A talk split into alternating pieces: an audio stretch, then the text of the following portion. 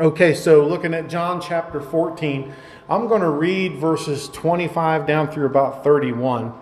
And really, what we're seeing is, is Jesus teaching the disciples really his last will and testament is about to happen.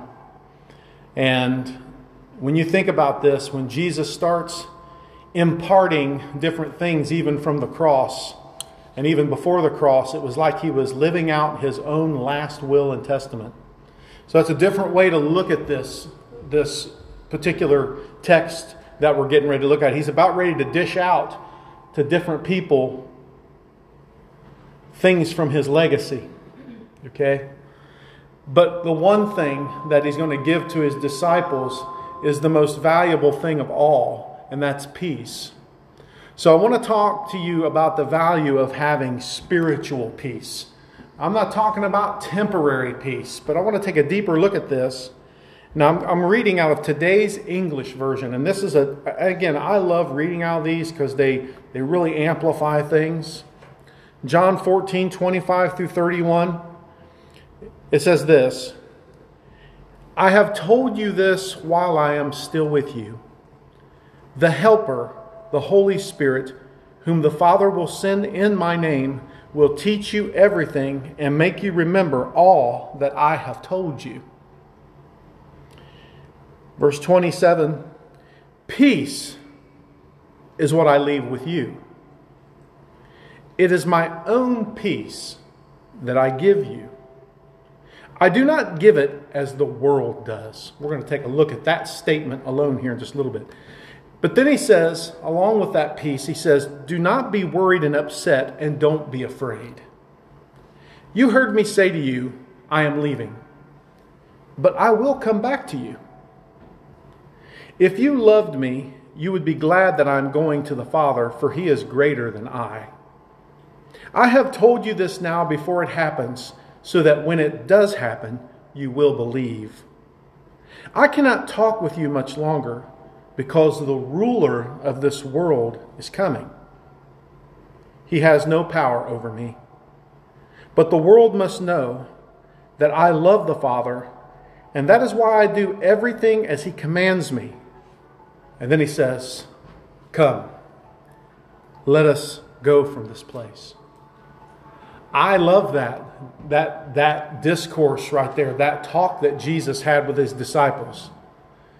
Now we're going to take a look at Jesus's the last will and testament. I want to do this with you and, and kind of exposit this word right here and teach you what he's talking about so that you have a, a firm and good idea of the value of having spiritual peace. There is a value to having divine peace, not worldly peace, divine peace. Okay? The world is in such a state right now that if a believer does not cling to spiritual peace, you will be lost and undone, tore up all the time. But you've got to cling to inner spiritual peace to help guide you through these days that are ahead of us. Father in heaven, we pray in the name of Jesus. We ask your wisdom. We ask your guidance. We ask your knowledge. We ask you to be our professor that looks over our shoulder, that, Lord, you may teach us the word and your will. We give everything to you, and we ask, Lord God, that you open up our minds that we can see. Give us eyes to see with, ears to hear with. As your word says, to him that has an ear to hear, let him hear what the Spirit is saying to the church. And God, we ask you to be here with us. Where two or more gather together in your name, you are in the midst. You are here and you are amongst us. So be with us now, Lord God, and open up our eyes that we can know and we can hear. In Christ Jesus' name, amen. I wanted to take the time to talk to you about the value of spiritual peace. Many people try to make peace in some way and try to make it happen uh, to fill their lives and to fill a void that they have in their life for something that's missing. And really, when you, when you sit and think about it, all these superficial things uh, that, that, that we try to put in our lives to bring us peace is very, very temporary. I mean, really, your, your whole life, life's pursuit is for a, a state of mind, really. A security, a, a peaceful place that you can exist. A realm in which you call your home or your life a place of peace. Somewhere where relaxation, peace of mind can exist. And so we pursue things. We pursue wealth. We pursue jobs. We pursue cars, homes, things, carnal things. And we keep putting them in the void because that void just keeps, it's just, it's just like water percolating into the ground. You fill that void all up that God's got in there, there that can only be satisfied with Christ Jesus. And you fill it all up with your carnal things and it just keeps percolating down to the bottom of your soul because your soul just can't handle it. It can't have it. The next thing you know, you're, you're getting more and more and more and more and more void of peace, and then you have to have a refill. And then you go out and refill it with something, and it's all good for a little while, and void, void, void, void, it percolates away, and there it goes. And that is life when you're living trying to create your own peace. Peace is so valuable, He left it to us. Jesus could have told us he could have told the disciples, What am I going to leave to you? He could have said, I- am going to leave you all power to do all miracles. But he didn't. He could have said that I'm going to I'm going to leave you the ability to do whatever it might be, some extravagant thing, but he didn't. He said, I'm going to leave you my peace. That is significant. Okay? The kind of peace that Jesus is referencing, and just like he says in his world right here, he said, I don't, uh, in his word, I do not give it as the world does. It's not giving it. Why, why you may ask yourself, um, why, what is the difference? Why is, it that, why is it the world can't create peace like this? The kind of peace that Jesus is giving is because Jesus is providing you through his death and resurrection and your belief and faith in him peace between you and God. The world can't provide that kind of peace. It can't take away your sin factor. It can't take away the, the, the seriousness and the consequences of sin. But Jesus' peace is the kind of peace that comes from heaven that man does not know anything about. Before I was saved and born again, I had no idea that such a peace existed. I had no idea. Oh, I could go out and have fun and take my mind off of things, but I did not know peace the way that I know peace now. The kind of peace that takes away the enmity that exists between you and your maker. And let me tell you something, you may not know it because you've lived with it for a long time and you've just become used to being having this sin thing going on. But let me tell you, there is a beautiful thing that happens when your slate is cleaned and you're washed in the blood. And peace is made between you and your maker. That's why the world can't provide it. When your old account is settled, and there's nothing between you and God, the soul of man can know perfect rest. Now, it's extremely valuable because if you're if you have peace in your heart and soul, you can you can approach things in life in a much different mindset and manner. And mindset is so very important. How you approach something. If you approach something in a negative light, it's going to be much worse as you go through it than it would be if you approach it with the peace of God. If you can set back and you're, there, there's peace between you and God, and you're going through a very difficult time, or there's stuff that's going on in your life, whatever it may be, you can relax knowing you gave it to God. There is nothing between you and God, and God's got it under control, and you can sleep at night. And those poor disciples were going to need some peace because they were getting ready to get wrangled by the devil. Man, how they needed the peace that Jesus was going to give. The world's peace is shallow and unsatisfying and temporary, while Jesus' peace rests deep in the heart and is always satisfying and it always abides forever.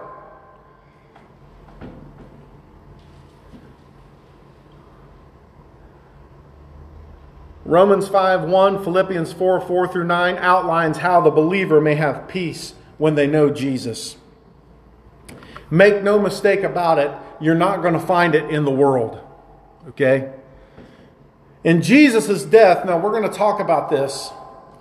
As you walk through the scriptures and you're looking at the last days of Jesus, even up until the time he was on the cross and he was crucified, he began dishing out the things to people what they were wanting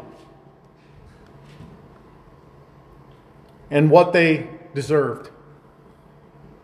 Now I'm going to walk through this. Maybe you haven't thought of it like this. But this is what he gave out.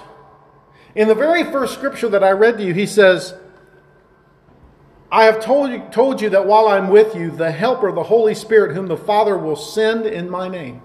The first thing that he says he's going to give to us is the Holy Spirit.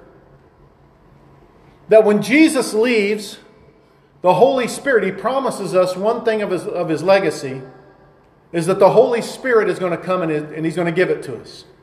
Now, this was much different because in the Old Testament, in which Jesus was an Old Testament figure, the New Testament did not begin until the book of Acts and the day of Pentecost. That was when the church was born, is when the, the Holy Spirit came, 50 days after the crucifixion or the, the death and resurrection of Jesus Christ. 50 days came along, Pentecost happened, that's when the church was born. The difference being this now no longer did the Holy Spirit dwell on you like it did in the whole in the Old Testament when prophets would speak. Now it came to dwell within you. So the very thing, the first thing that Jesus was going to give to us in his last will and testament was the Holy Spirit. He said, "I'm going away." We have this relationship, you and I. It's an outward relationship. You follow me around and you listen to what I say, and that's great. But it's really important for you that I go to heaven. And the reason it's important for you is we're going to become much more closer. I'm not going to just be around you. I'm not going to be just someone you can hear speak and follow. No, I'm going to come and live in you. I'm going to be in your very soul. I'm going to be in your mind. I'm going to be in your thinking. I'm going to be with you everywhere you go. And I'm going to, going to be helping you make inward decisions, examining yourself. I'm going to be there, being your advocate within you. I'm going to come inside you. Me and my Father are going to dwell within your soul. So that's the very first thing. Now, the, the, the incoming of the Holy Spirit, that's a whole nother sermon. But let me just tell you a few things that it gives to you. It gives you the fruits of the Holy Spirit.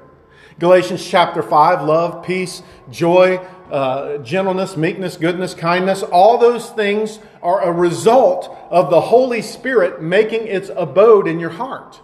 Now, how much you depend on that and let that live within you is up to you. But it's there if you'll call upon it and if you'll live by it. It also brings you all the gifts of the Spirit. Gifts that God has said would be adequate for you and needful for you. Whether that's a worker of a miracle, whether that's speaking in the tongues, whether that is laying hands on the sick, whether that's do, being a worker of a miracle, there's a whole big bunch of them. Governments, a word of knowledge, there's a whole big bunch of gifts that the Holy Spirit brings and gives to each believer so that when we all come together, we fit nicely together like a body does, unified together, working properly, benefiting one another. That's the one thing that he gave. Going down through his will to his Father on the cross, Jesus bequeathed his soul. Father, into thy hands I commit my spirit. He gave his soul to God as his last will and testament. He gave us the Holy Spirit, gave his Father his soul. His body, he gave to Joseph of Arimathea to be decently interred. Joseph was concerned about Jesus' body. And so Jesus gave that to Joseph. So to his Joseph, he gave the body. To his father, he gave his soul. To us, gift number one was the Holy Spirit.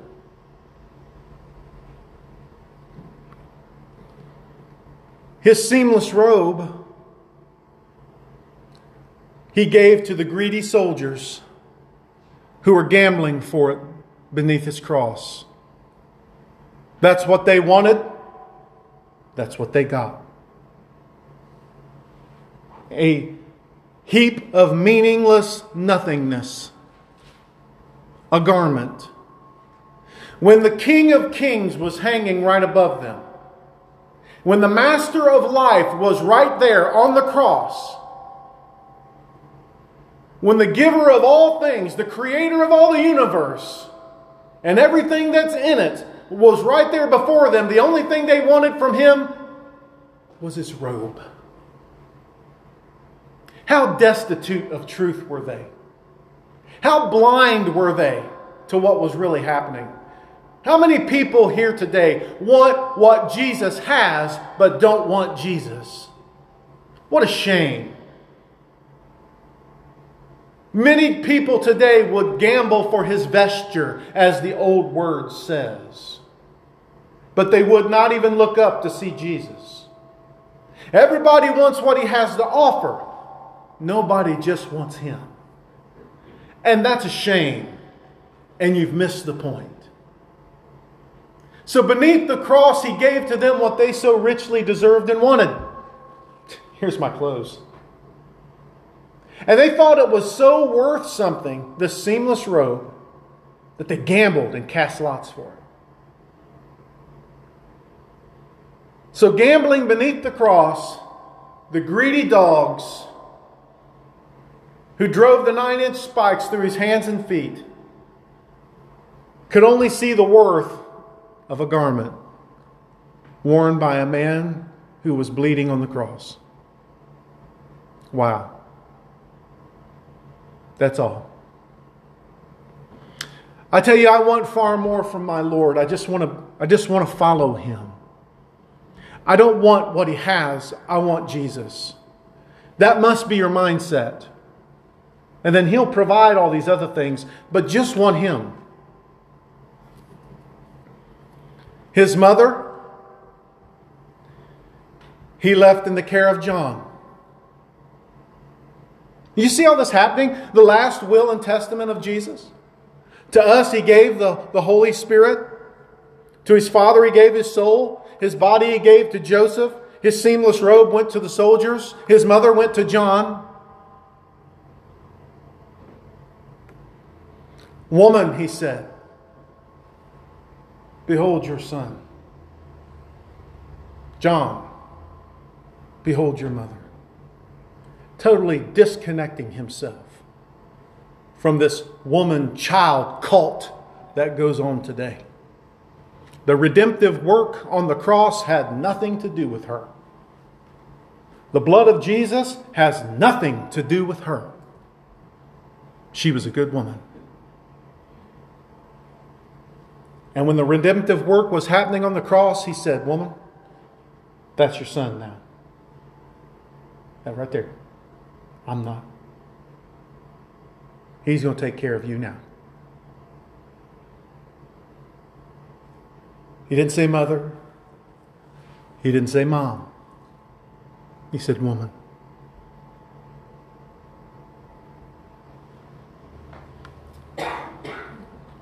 But what would he leave? What should he leave to these poor disciples that forsook everything to follow him, what could he leave? Jesus left his disciples every single thing that his mission was about. All that he came to, to earth for, to once again have peace with God to go, I mean, he, he took us back. You have to understand the gift of peace that he gave. They gave them the gift that did away with the curse from Adam and Eve. He took them back all the way to the beginning of time and said, This, my peace, he says. He said, Peace is what I leave with you. Listen to this. He said, My peace, my peace, he says, I give you. Not the world's peace, mine. So here you have this little group of men who suddenly are taken back before the fall and are given right standing with God and finally have the peace that they've never known of. I bet it was shocking to them. When they found this kind of peace, when the Holy Spirit came that brought this promise to fruition, you see a marked change in every single one of them. They suddenly become men of God and people of God. You can see it. Simon was no longer, Peter was no longer this coward. No, he stood up in front of thousands and told them who Jesus was. The peace of God will give you strength because you know it don't come from the world, it's coming from God. The peace of God will give you the ability to have what I've always called holy boldness. Because you're not worried about what the world thinks. You're not getting what you need from the world. You're getting it from God. Suddenly, your source has changed for all things. Jesus gave them everything that his mission was about to once again restore man to a relationship with God like Adam had before he fell. To once again remove the curse, the ability to remove the curse off of man, to give him a pathway to get to God that was taken from them by Satan in the garden and by deception. To create redemption and a legacy that they could leave behind that we could pick up on.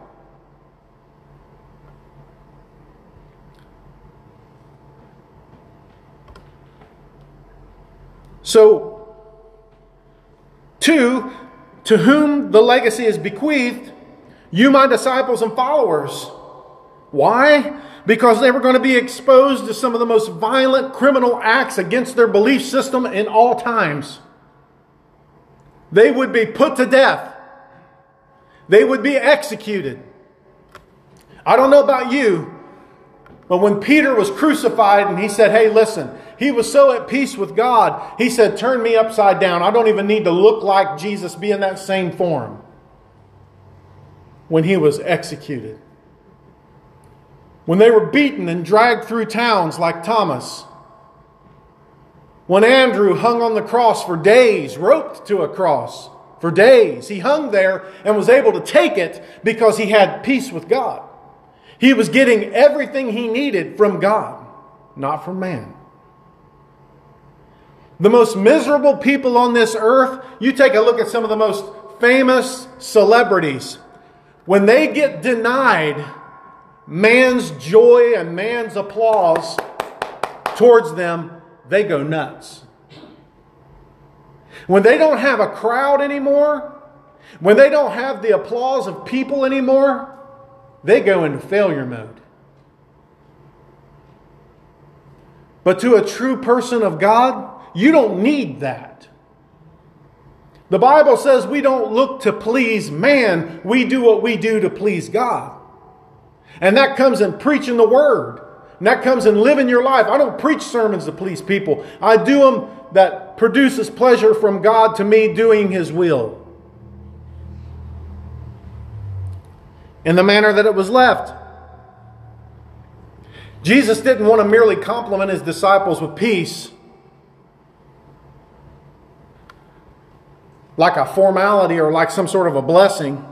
He gave it to them. True spiritual peace that comes from the soul. What they should use it for. What use would it have? He says, Let not your heart be troubled. Don't let it be trouble. You're going to have all kinds of things to go through. But this that I'm leaving you will help you overcome it. Because He did. So, this peace, this last will and testament of Jesus as He was on the cross, and the last thing that He gave was His life.